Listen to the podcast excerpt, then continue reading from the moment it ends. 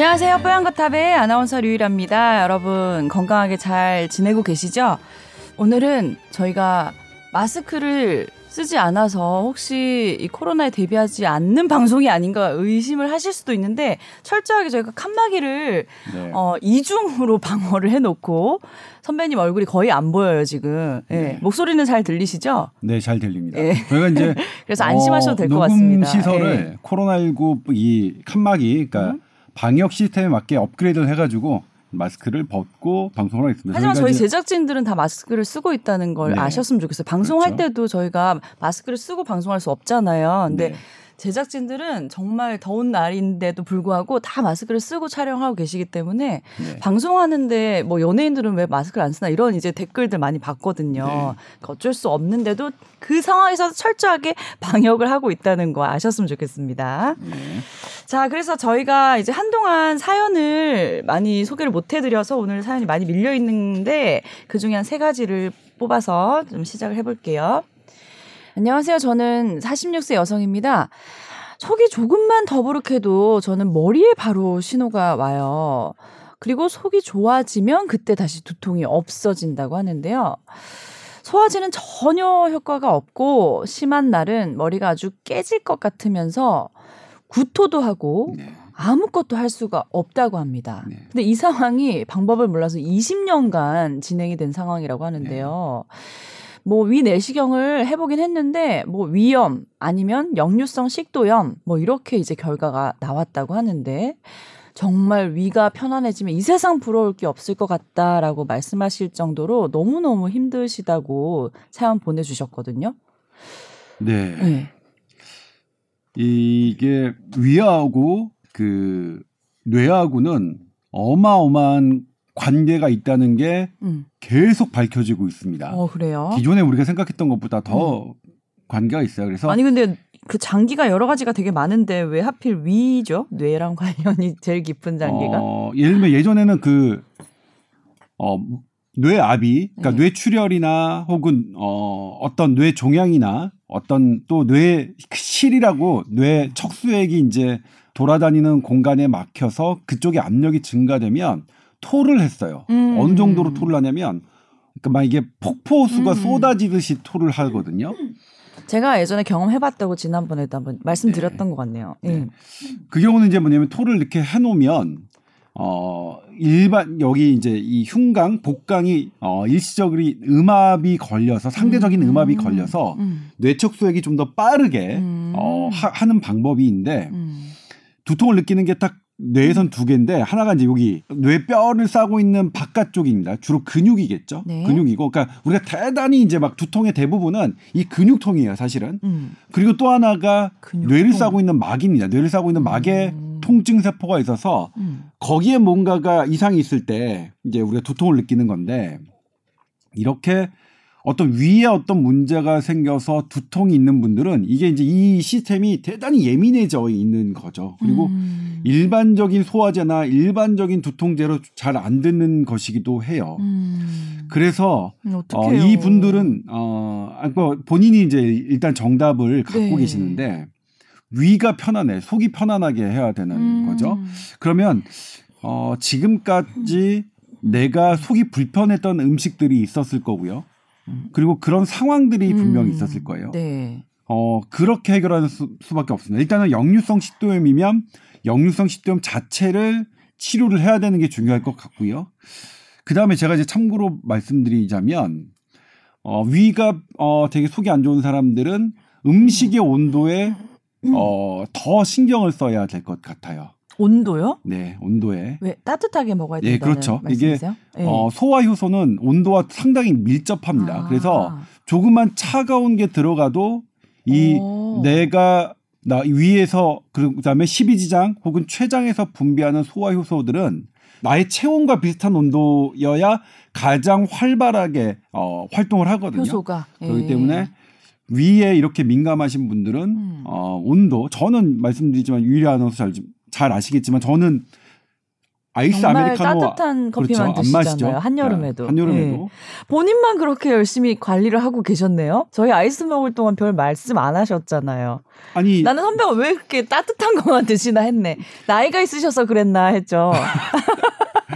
아, 저니까 일단 바로 신호가 와요. 차가운 네. 거를 뭐 차가운 음식 민감한 사람이네요. 먹으면, 예. 예. 그러니까 차갑게 마실 수 있는 건 맥주 정도? 음. 맥주는 또 따뜻하게 술은 포기 못해.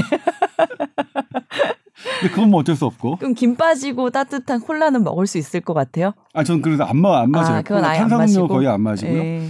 심지어 최근에는 어, 탄산수.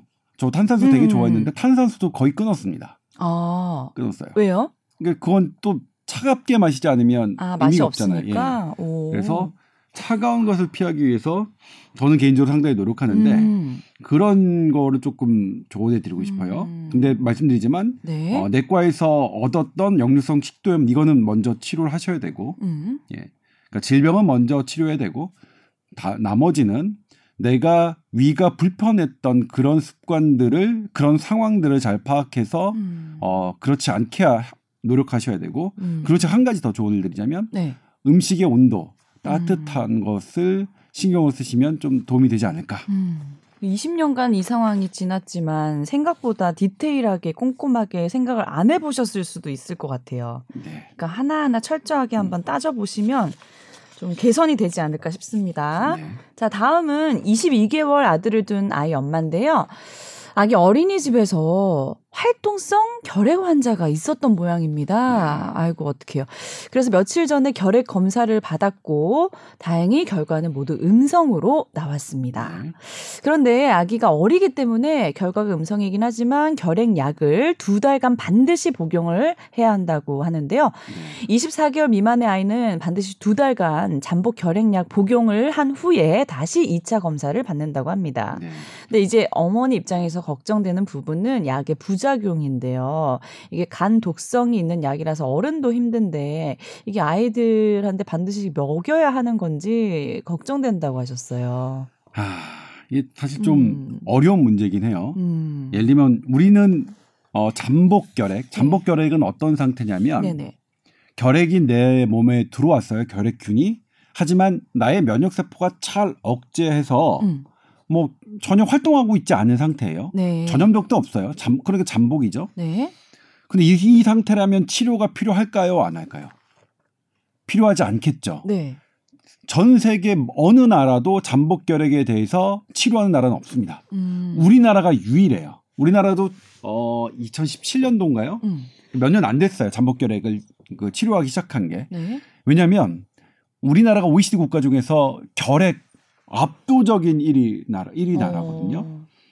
그러니까 이 왜 우리나라 잠복 결핵을 치료하기 시작했냐면 네. 이 잠복 결핵을 치료하지 않고는 도저히 이 결핵을 파격적으로 수가 줄일 수가 없다고 판단해서 어... 어, 그 국내 전문가들이. 근데 결핵에 대해서는 우리나라 전문가가 세계 최고 전문가입니다. 우리나라가 제일 많기 때문에. 왜 결핵이 많았던 건지는 혹시 조사가 돼 있나요? 아니, 잘 안 돼 있어요. 잘 안 돼 있는데 아마도 전쟁 후에 오십 년대, 육십 년대에 음. 그렇게 그냥 어떤 활동성 음, 결핵 환자가 많으면서 많이. 무방비로 음. 노출이 된 게 아닌가 그렇게 생각을 하고 있어요. 지금까지 여올 수 있겠네요. 네. 음. 확실하게 왠지는 몰라요. 음. 그리고 더 저기 한 건 북한도 오이시디 국가는 아니지만 어, 우리나라보다 뭐 추정치는 그러니까 인구 대비 음. 결핵 환자 수는 한 다섯 배나 더 음, 높게 더 많겠죠. 네, 네. 그렇게 해서 한국 전쟁과 관련이 있을 것 같고 음. 그리고 그 시기에 활동성 결핵 환자들이 있었는데 그걸 어떻게 방비하는지 우리는 잘 몰랐을 때니까. 네네네. 아무튼 지금은 그렇습니다. 잠복 결핵은 음. 원래는 다른 미국이나 이런 나라 치료하지 않아요. 다른 나라들은 음. 결핵이 별로 문제 안 되니까. 근데 우리나라는 도저히 안 되겠으니까 어, 치료를 시작하는 거였고. 그리고 이제 이 잠복 결핵 같은 경우에는 열 명 중에 한 명이 평생 실제 결핵이 돼요. 열 명 중 한 명. 아. 열 명 중 아홉 명은 괜찮아요. 네. 네. 근데 열 명 중 한 명, 한 명도 우리는 줄여야 될 필요가 있다.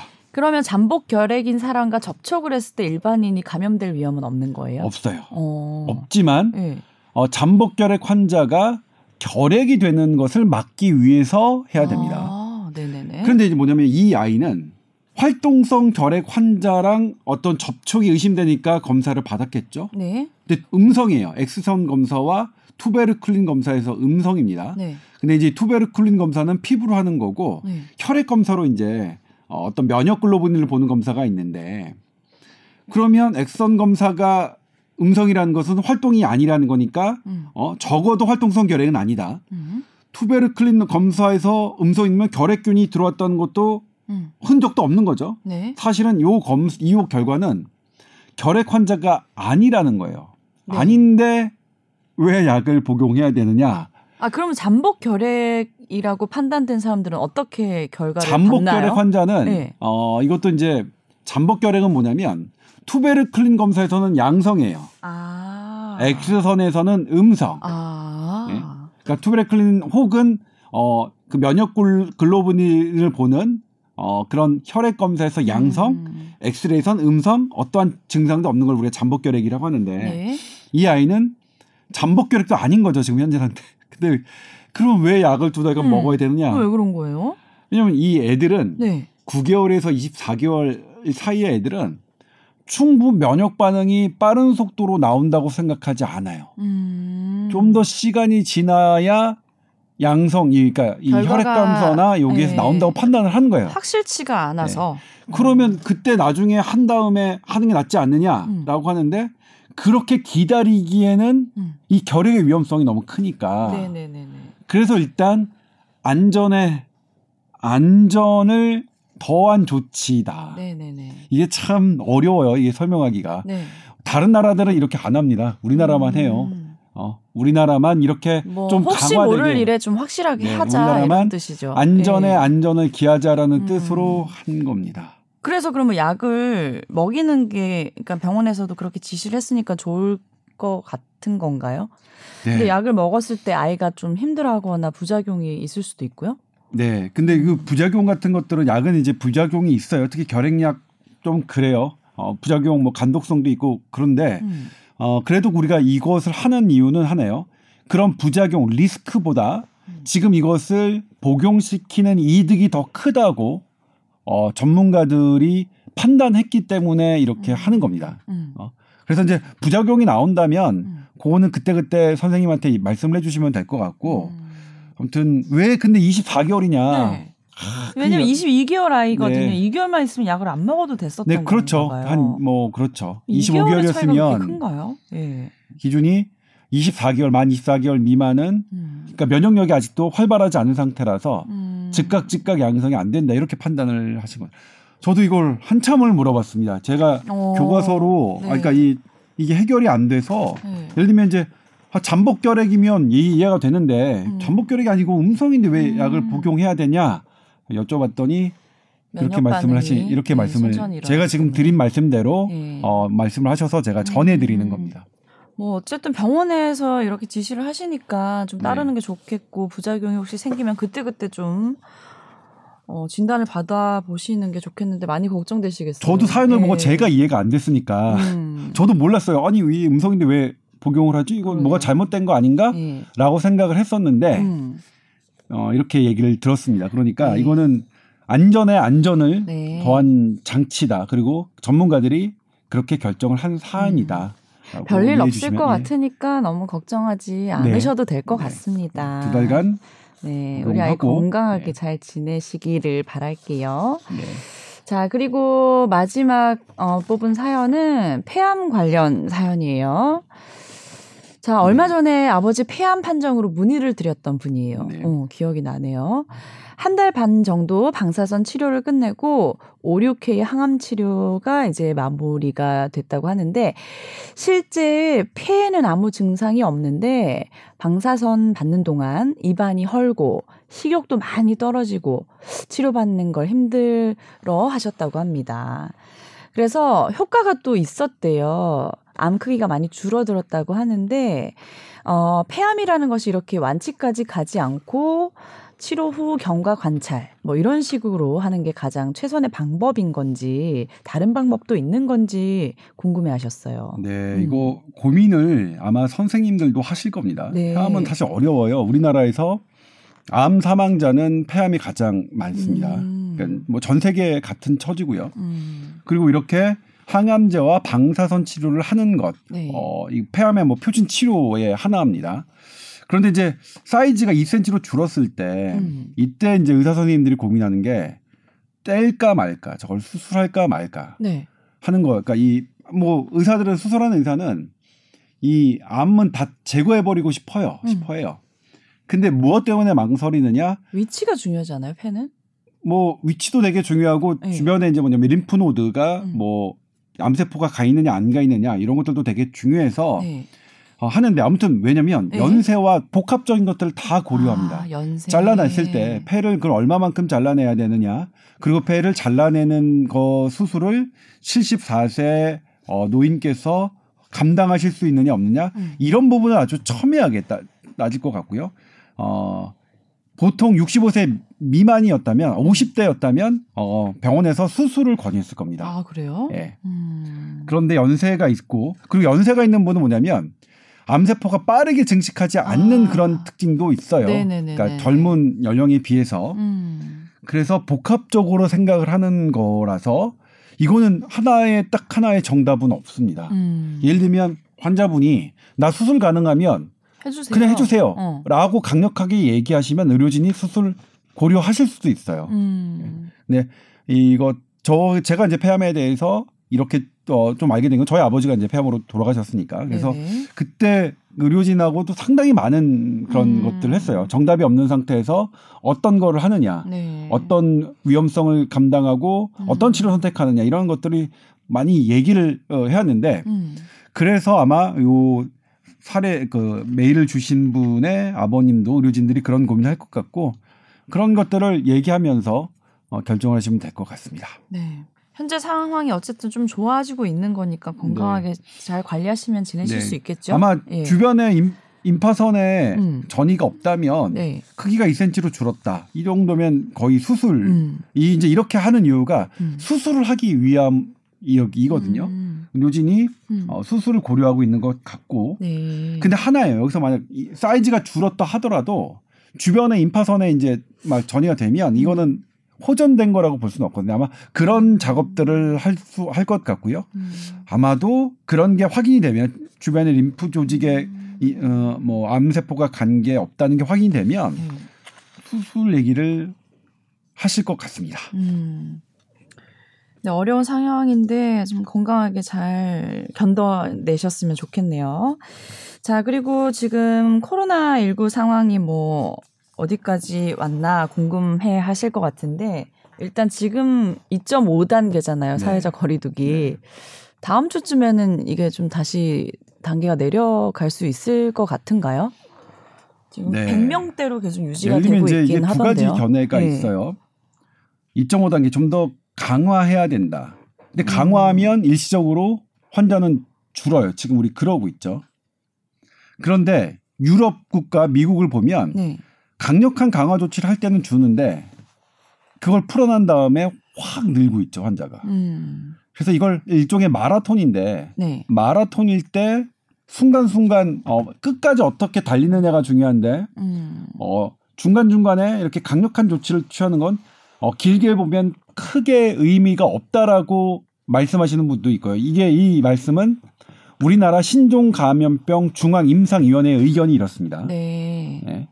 그러니까 우리나라 지금 정부의 최고 자문기관이죠. 감염병 자문기관은 강력한 조치를 하지 말자라는 거 하는 거고요. 반대로 그래도 환자가 급격하게 늘면 임시 처방이라도 해야지 강력하게 어? 힘들더라도. 네. 그래서 환자 수를 줄이는 게 되게 중요해. 어? 물론. 장기적인 걸로는 별 효과가 없다 치더라도 네, 일단 당장. 그거는 일단 음. 지금 이 순간이 되게 중요해라는 음. 게 대한감염병학회의 입장입니다. 네네. 그러니까 우리나라 최고 전문기관의 음. 견해가 전혀 다른 거죠. 뭐 이렇습니다. 그래서 어떤 뭐 지금 뭐 이게 정답이 뭐다라고 할 수는 없어요. 네. 네. 양쪽 다 의견을 들으면 음. 양쪽 다 맞으니까요. 근데 지금 약간 이 점 오 단계라는 게 좀 강력하게 통제를 한 거라고. 볼 수 네, 있지 지금 않나요? 아홉 시 이후에 우리가 갈 수 있는 곳이 없죠. 네. 당구장, 무슨 헬스장, 네. 식당 안 가죠. 아홉 시 이후부터 안 가니까 음. 어떻게 되죠? 저랑 유일 아나운서도 그렇지만 집에 그냥 일찍 가죠. 네네네. 어차피 그러니까 어, 대부분의 식당들이 손님이 음. 일찍부터 없는 거죠. 네, 없어요. 어, 거의 저희한테 사연이 들어오는 걸 보면 음. 보도국에 뭐 거의 뭐 그냥 망연자실이 그래서 음. 이게 근데 이 이렇게 소상공인들이 음. 피해가 어마어마한 피해가 음. 아주 큰 효과가 있다면 그래도 음. 저희가 해야 될 것 같지만 음. 중앙임상위원회는 그렇게 큰 효과가 있을 것 같지는 않다. 긴, 긴 안목에서는. 음. 저도 사실 근데 어, 이 분야 이거에서는 중앙임상위원회, 신종감염병 중앙임상위원회의 음. 견해를 저는 더 와닿아요. 음. 네. 그리고 뭐냐면 지금 음. 어, 팬데믹이라는 상황은 대유행은 네. 방역에 어로는 한계가 분명히 있으니까 네. 우리가 뭐 K방역으로 처음에 뭐 되게 선전했고 지금도 선전하고 있지만 네. 근데 정말 팬데믹은 방역의 개념을 뛰어넘는 그 무엇이기 때문에 네. 어떤 조치 뭐 이런 게 아니라 음. 팬데믹은 정말 최악의 시나리오를 놓고 우리가 어, 뭐 무언가를 음. 해야 되는 상황이기 때문에 어. 그러니까 중앙임상위원회는 팬데믹을 한다면 우리가 뭐 강력한 사회 조치 뭐 다음에 중환자실 개수, 에크모, 뭐 인공호흡기 이런 거 숫자 카운팅하는 거 자체가 의미 없다고 보시거든요. 음. 이건 대한중환자학회도 마찬가지입니다. 음. 정말 우리가 팬데믹이 왔을 때는 지금 에크모 대수, 인공호흡기 대수 이거 지금 카운팅하잖아요. 네. 그런 거 자체가 의미가 없다. 어. 정말 팬데믹이 왔을 때는 어떠냐면 정말 에크모를 하는 환자를 우리가 치료할 것이냐 말 것이냐를 고민해야 되는 시기도 분명히 올 것이다. 음. 그런 그렇게 생각하니까 아직은 정말 위기는 안 온 것이죠. 음. 아직은 다행스럽게. 음. 근데 그런 것까지도 어, 전문가들은 대비하고 있고 어, 그런 측면에서 이 점 오 단계를 보는데 음. 일단 방역 당국에서는 이번 주말 사이에서 이 상태로 유지되면 네. 이 점 오 단계를 더 유지할 필요는 없을 것 같다는 게 생각인데 두, 두 가지가 있어요.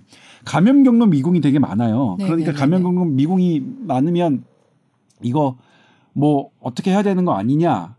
강력한 거리두기를 해야 되는 거 아니냐 이렇게 생각하기 쉬운데 저도 그렇게 생각했거든요. 근데 그렇지가 않답니다. 음. 감염 경로가 미궁이 많다는 것은 그 점점 음. 우리가 무언가를 뭐 가두고 어. 멈추고 하는 것이 커다랗게 아. 의미가 없다는 얘기다. 아. 뭐 그런 측면에서 그런 측면에서 봤을 때 음. 우리가 이거는 그러니까 위드 코로나죠. 음. 위드 코로나에서 어, 해야지 그런 측면으로 봐야지 이걸 강력하게 뭔가를 우리가 또 멈추고 또 멈추고 음. 또 멈추고 음. 이렇게 접근하는 건 아니다라고 음. 생각하시는 분의 견해를 저는 좀 더 그 귀가 기울여지고요. 음. 근데 분명히 반대 의견이 있어요. 대한감염병학회 음. 우리나라 최고 전문가 학회는 그래도 해야 된다. 환자가 증가할 때는 강력한 거리두기 해야 된다는 게 입장이시고요. 음. 아직은 모르는 거네요. 다음 주에 네. 또 어떻게 될지. 네. 근데 지금 음. 백 명대라서 백사십 명, 백오십 명대라서 네. 그러니까 전문가들 회의에서는 물론 최고 정책 입안자가 어떻게 결정하실지는 음. 모르겠으나 음. 이쪽 회, 이쪽에서는 더 유지 안 해도 될 것 같다. 음. 아니 전 세계가 이렇게 코로나와 전쟁을 지금 겪고 있는 상황에서 중국은 왜 종식 선언을 한 거예요? 네, 그러니까 중, 시진핑님께서 종식 네. 선언을 했죠. 네, 그 정치적인 선언이죠. 음. 예. 정치적으로 네. 종식 선언을 하는 게 그들의 이제 국가 위상과 중국 경 중국도 경제가 뭐 어마어마하게 음. 뭐. 뭐 손실이 있는 것으로 지금 네네네네. 확인되고 있지. 중국은 네네. 아니라고 뭐 중국 음. 자체가 하는 것보다 여러 뭐 지표들이 그렇다면서요. 음. 그런 것에 의한 어 정치적 음. 경제적 어 문장일 수는 있으나 음. 의학적 과학적 문장은 아닙니다. 예. 음. 종식 아닙니다. 네. 그래서 지금 이제 뭐 레스토랑이나 이런 데들도 다 아홉 시에 문을 닫고 하니까 소상공인들 경제적으로도 많이 지금 타격을 입고 있고 뿐만 아니라 코로나 블루라고 해서 코로나 때문에 이런 여러 가지 원인으로 우울증을 겪고 계시는 분들이 많다는 기사를 봤어요. 네. 우리 코비드 블루라고 하죠. 네. 이거 지금 뭐 우울하지 않은 분들이 없죠. 전체적인 사회적인 우울감이 올라갔습니다. 네. 세계보건기구는 이것에 대해서 재앙이라는 표현까지 했어요. 이 음. 코비드 십구가 갖고 오는 정신적 우울감 그리고 네. 정신 이게 약했던 사람 사회적 연결고리 지지층이 약했던 사람에게는 음. 이런 우울한 우울감이 높아지는 것들이 음. 목숨 사망으로 이어질 것이라고 아이고. 예측을 한 거예요. 이거 정말 우리 되게 심각한 상황이다라고 했는데 네, 네. 이게 우리나라에서도 음. 나타나고 있어요. 통계로 나왔나요? 처음에 처음에 어떻게 아직 통계가 명확한 통계가 잡힌 건 아닌데요. 네네. 일본에서 얘기를 합니다. 야 지금 우리가 긴급하게 해봤더니 음. 유월, 칠월, 팔월 음. 자살자 수가 지난해에 비해서 되게 높 늘어났어? 어, 늘어나고 있어. 음. 한국 니네 어떠니? 한번 니네 봐줄래? 그래서 중앙자살예방센터가 네. 긴급하게 들여다봤어요. 네. 봤더니 전체 자살자 수는 지난해와 비슷해요. 음. 비슷한데 문제는 음흠. 여성 자살자 수가 지난해보다 늘었습니다. 아... 그리고 에? 늘만 비슷하다는 건 남성 자살자 수는 지난해보다 낮아진 줄었는데. 거죠. 에? 그러니까 이건 어떤 어떤 의미가 있냐면 네. 보통 자살자는 남성이 훨씬 더 많습니다. 왜냐하면 남성이 그 자살을 시도할 때 좀 더 과감하게 해서 피해가 더 큰 거예요. 더 많이 죽음을 실제 죽음으로 이어지는 거예요. 네. 근데 원래 그러니까 자살자의 많은 포션을 차지했던 남성 비율이 줄었음에도 불구하고 예년과 같다는 건 뭐냐면 여성에서 크게 늘어야만 가능한 수치인 거예요. 이게. 음. 그래서 연령대로 별로 봤는데 아직 연령별이 다 분석된 건 아니지만 봤더니 이십 대, 삼십 대가 비중이 높은 것으로 보여요. 지금 잠정치인데. 음. 젊은 서울시가 여성분들인데요? 통계를 따져봤더니 네. 이십 대 여성의 자살자 수가 지난해 같은 기간보다 네 배가 넘어요. 허, 왜 그럴까요? 왜 그런지 모르겠는데 현상은 네. 되게 위험한 거죠. 그래서 어. 이거 알려달라. 이거 되게 이십 대, 삼십 대 여성이 지금 위험하다. 그러니까 물론 이 기사를 보시고 다 우울한데 음. 왜 남성 다 우울하고 다 사십 대, 오십 대 다 우울한데 왜 이십, 삼십 대 갈라치기 하냐. 이렇게 음. 댓글 다시는 분이 있는데 갈라치기 하는 게 아니라요. 아, 네, 진짜 그런 분들 정말...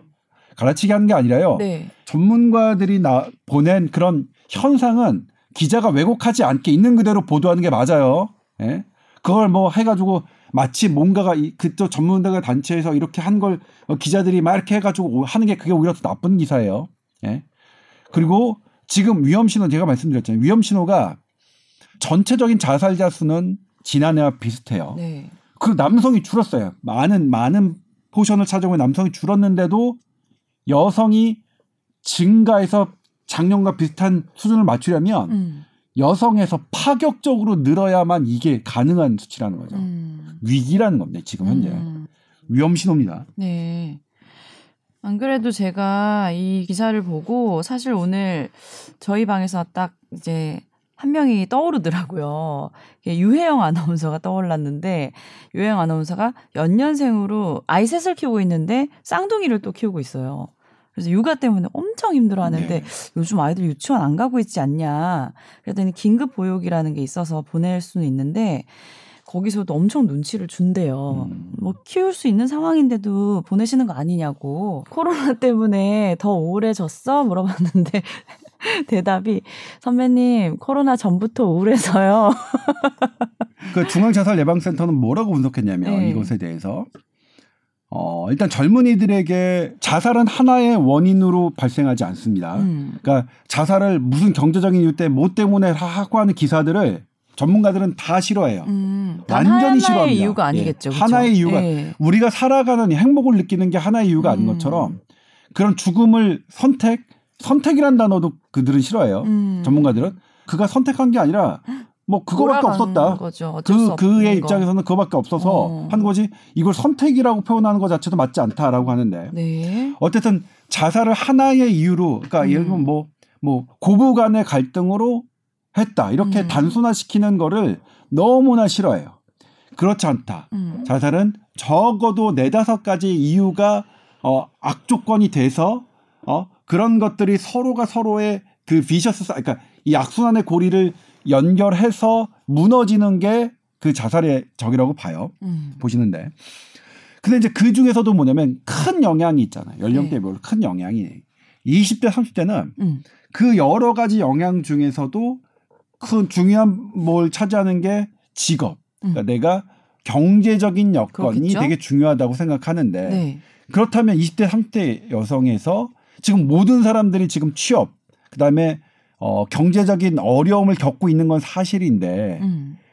그 약한 고리가 이십 대, 삼십 대에서 있었나 보다라고 음. 추정을 하는 거죠. 음. 그리고 이건 또 뭐냐면 이게 내가 어떤 위기를 거, 겪다 하더라도 음. 지지하는 층이 견고하면 음. 그 위기를 훨씬 더 잘 극복할 수 있어요. 근데 가장 약했고 이십 대가 그런 어, 이 경제적인 어떤 어려움에 그리고 그것을 이십 대를 이십 대 여성을 지지하는 그런 지지 기반이 강하지 않았다. 제일 약했다. 이 두 가지로 보는 거죠. 또 이제 삼십 대 같은 경우에는 네. 아, 유혜영 아나운서처럼 그러니까 지금 학교가 실제로 이제 병원에서 선생님들 얘기를 들어보면 그런 분들의 고민이 너무 심한 거예요. 그러니까 원래 우울하셨는데 음. 지금 애들 유치원도 못 가고 학교도 못 음. 가니까 육아 비중이 가장 컸고 토가놓고 우리 아직도 여전히 육아 비중 여성들이 더 많이 갖고 있잖아요. 그렇죠? 남성들 같이 키운다는 거 생각 안 하고 있잖아요. 자기네들 음. 같이 키워야 되는데 저 포함해서요. 음. 도와준다고 생각하잖아요. 육아는 돕는 게 아니라 같이 하는 건데. 그렇죠? 우리 남성들 그렇게 잘못된 생각을 여전히 하고 있잖아요.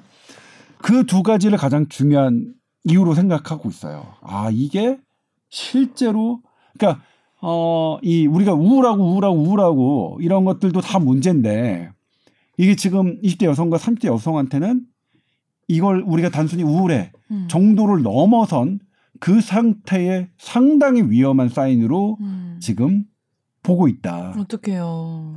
일단 이것에 대해서 정부와 학계가 네. 어, 대책을 마련하려고 하고 있는데 음. 정부와 학계가 마련하는 대책은 조금 시간이 걸리겠죠. 아마 나올 겁니다. 음. 그러면 이제 우리는 어떻게 해야 되느냐. 음. 일단 내가 우울한데 음. 내가 솔직히 말해서 자살 생각이 있다. 음. 그것도 구체적인 자살 생각이 있다. 음. 이건 털어놔야 됩니다. 주변 사람에게. 제발 털어놓으십시오. 털어놓으면 좀 나아지나요? 털어놓으면. 네, 도와줄 수 있나요? 주변에? 네, 일단 털어놓으면 좀 더 나아진다고 하고요. 네. 나아진다고 하고요. 그다음에 또 뭐냐면 털어놓으면 그, 그걸 듣는 사람이 하고 같이 방법을 찾을 수 있겠죠. 음. 같이 방법을 찾아야 됩니다. 음. 가장 중요한 건 일삼구삼. 이제 일단 전문가들에게 음. 어떻게 해야 되는지. 어. 뭐 여러 전화들이 있어요. 제가 지금 하나는 일삼구삼 번이고 그다음에 아동 청소년일 경우에는 몇 개 번호가 있죠. 음. 그런 것들에 연락을 하셔야 되고요. 그다음에 또 뭐냐면 네. 주변 사람이 만약 그런 얘기를 한다. 네. 그럼 저는 제 옆에 있는 사람이 아, 나 진짜 죽고 싶어. 특히 이번 이번 달 말에 죽을래. 나 어떻게 어떻게 죽을까 지금 생각하고 있어. 이런 얘기를 들으면 초응급이 초응급. 네. 그분 손 부여잡고 네. 같이 병원이든 보건소든 어디든 가셔야 됩니다. 음. 그리고 또 하나가 이제 우리나라는 이게 우리나라의 특징인데 어, 자기 힘든 것을 잘 얘기를 하지 않아요. 그러니까요.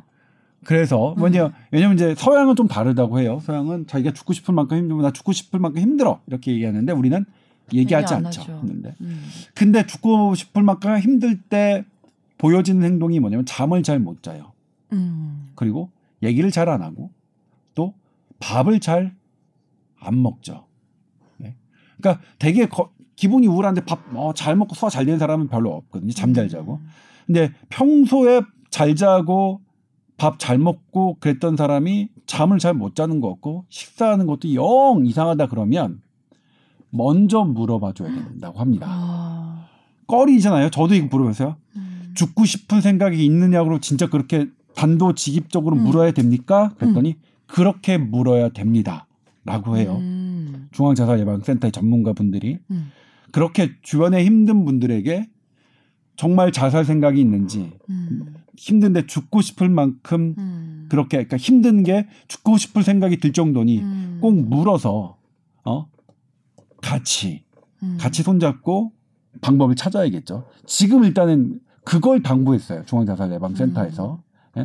예? 전반적인 시스템 예를 들면 이제 이십, 삼십 대 힘든 사람들의 음. 어, 힘듦을 미리 발굴할 수 있는 시스템. 예를 들면 이제 지금 전화 외에 에스엔에스로 하는 방법, 그다음에 이걸 어떻게 발굴하는 방법들 지금 방법 찾고 계신데 예, 국가적인 커다란 방법 찾고 계신데 그러기 전에는 우리가 뭐 해야겠죠. 이십, 삼십 대 여성분들 주변에 계신 분들 음. 특히 더 어, 지금 음. 대단히 위험한 상황. 그러니까 우리 모두가 위험한 상황이긴 한데 음. 지금 어, 전문가 집 단체에서 음. 딱 들여다봤더니 이십 대 삼십 대 되게 위험한 어, 음. 신호가 나타나고 있으니까 우리 되게 조심해야 될 것 같아요. 이 부분은. 걱정입니다. 음. 진짜. 저도 이십 대 때 우울증을 알아서 자살을 해볼까 생각도 했었는데 지금은 이제 가족들도 생기고 마음이 많이 건강해져서 내가 정말 뭐 쓸데없는 생각을 했구나라고 지금 생각하거든요. 근데 그때 당시는 이십 대 여성들이 마음이 굉장히 여리잖아요. 또. 이런저런 경험 많이 못 해보고 소녀 감성이기 때문에 많이 상처받고 그런 것 때문에 이게 정말 다다 생각하고 이, 이런 상황이 정말 바닥을 쳤다 생각하는데 지나고 나니까 얼마든지 극복 가능한 일들, 또 지나고 나면 좋은 일이 또 언제든 생길 수 있는 일들이 많이 있기 때문에 정말 자살이란 건 절대 하면 안 되겠다. 제가 경험을 해본 사람으로서 지나고 나니까 그런 결론이 내려지더라고요. 네. 네. 일단 한국자살예방협회 그리고 중앙자살예방센터에서 이제 한 여러 항목들이 있어요. 자살에 관한. 근데 저는 어, 우리가 지금 꼭 구현해야 되는 항목 하나를 한다면 거기 그 자살은 어떠한 경우라도 정당화될 수 없고 그것이 문제 해결의 방법이 되지 않는다. 음, 그 말이에요. 네. 음. 그래서 아, 근데 뭐 그렇긴 하죠. 사실 뭐 근데 그런 생각을 가, 가지신 음. 분들은 여, 그런 여유가 없잖아요. 그런 게 안 들려요. 네, 안 들리잖아요. 네. 그래서 물어봐주는 그런 것들 필요하다고 하시니까. 저 요즘 저, 선배님이 걱정을 많이 했어요. 굉장히 옆에서 보는데 평소보다 되게 막 정신적으로 피폐하고 힘들어 하시는 걸 제가 느꼈거든요. 네. 괜찮으시죠? 네, 힘들었어요. 네. 그러니까 예를 들면 의료, 의료 의사들의 단체 행동은 그러니까 알아요. 이걸 쓰면 이쪽에서도 욕먹고 양, 양측이 다 욕먹겠다. 그러니까 음. 예를 들면 제 기사는 음. 일반 시민들도 막 욕을 해. 너는 의사 편이냐? 음. 그다음에 전공의들도 저한테 욕하는 메일이 와요. 음. 양측의 입장을 전달해야 되니까. 저는 근데 우리 보도국에서도 많이 싸웠어요. 음. 너는 왜 그, 그러니까 이게 왜 일반 국민은 사천만 명이고 의사는 십삼만 명인데 음. 왜 그걸 기계적 균형을 갖춰서 보도를 하느냐. 음.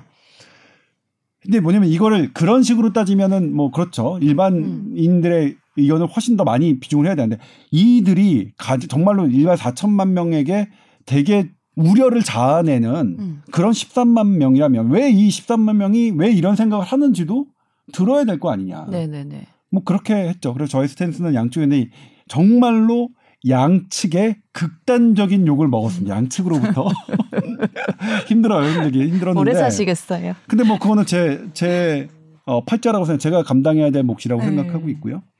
어 그래서 음. 결국 근데.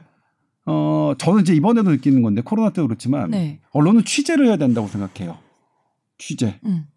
듣고 묻고 음. 어, 따지고 하는 것. 음. 근데 이번에도 음. 그런 부분을 우리가 충분히 했느냐 음. 잘 모르겠어요. 음. 그러니까 정말 전공의들이 정말로 뭘 저기 하는 건지 것만. 의사들이 정말로 네. 뭘 하는 건지 뭐 그다음에 실제 병원은 어떻게 되는 건지. 음. 예를 들면 병원이 전공의들이 파업해서 대학병원의 암 환자 뇌 뇌 질환 이런 환자들이 지연되고 있다는 거.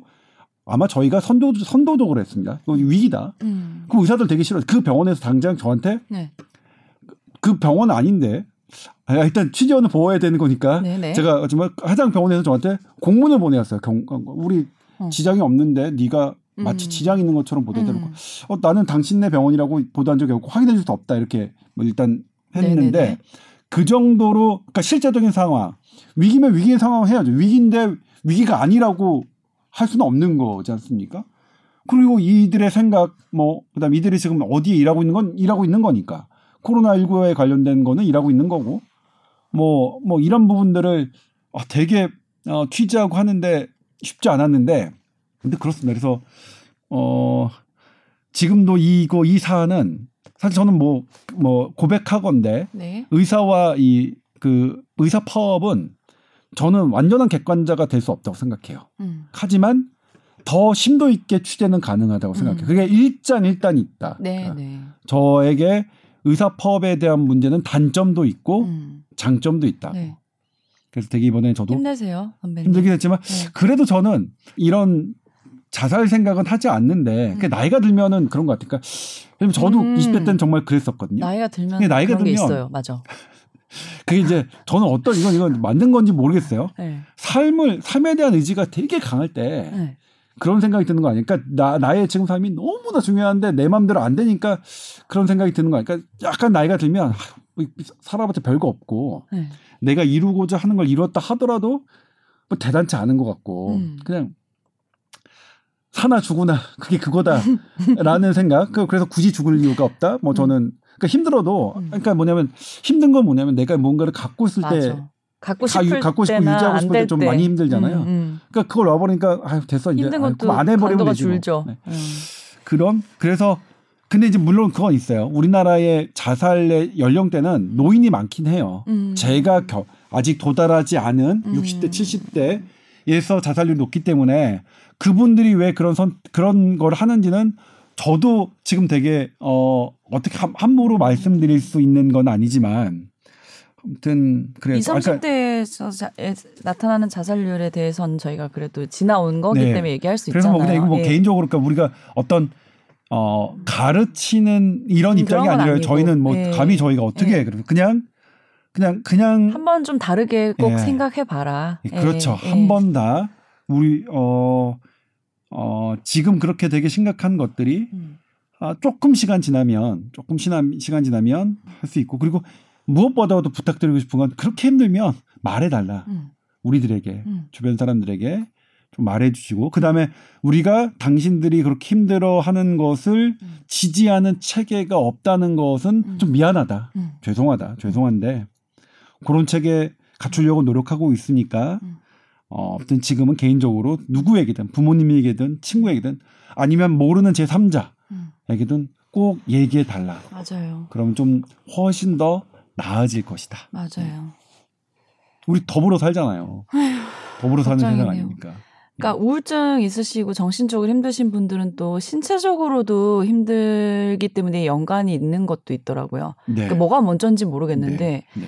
그러니까 몸 관리도 잘하시고 맛있는 것도 일부러 좀 챙겨 드시고 네. 조금 노력하고 주변에 얘기하고 이거를 마음의 감기다 생각하고 치료해야 된다라고 생각해야지 절대 묵혀두면 안 됩니다. 네, 네. 일단 음, 같이 살고 싶어하는 사람들이 있다는 것을 모르겠어요. 이게 아무튼 뭐 훈계 같고 뭐 뭐 그러니까 그런 그런 거를 그런 것처럼 들리실 텐데 네. 그러니까 우리가 저희가 훈계하거나 아무튼, 그럴 그런 네. 입장은 전혀 아니라고 뭐. 근데 본인들에게 네. 하는 얘기뿐만 아니라 이제 주변 분들도 좀 주변을 잘 관찰해 보시고 그런 분이 있다면 꼭 도와주셔야 된다는 말씀도 중요했던 것 같아요. tower 골뱅이 에스비에스 점 씨오 점 케이알로 또 너무 궁금한 거 있으시면 우리 선배님이 자세히 답변을 해드리니까 꼭 보내주시고요. 코로나도 잘 이겨내고 계십시오. 저희는 다음 주에 다시 찾아오겠습니다. 감사합니다. 네, 고맙습니다.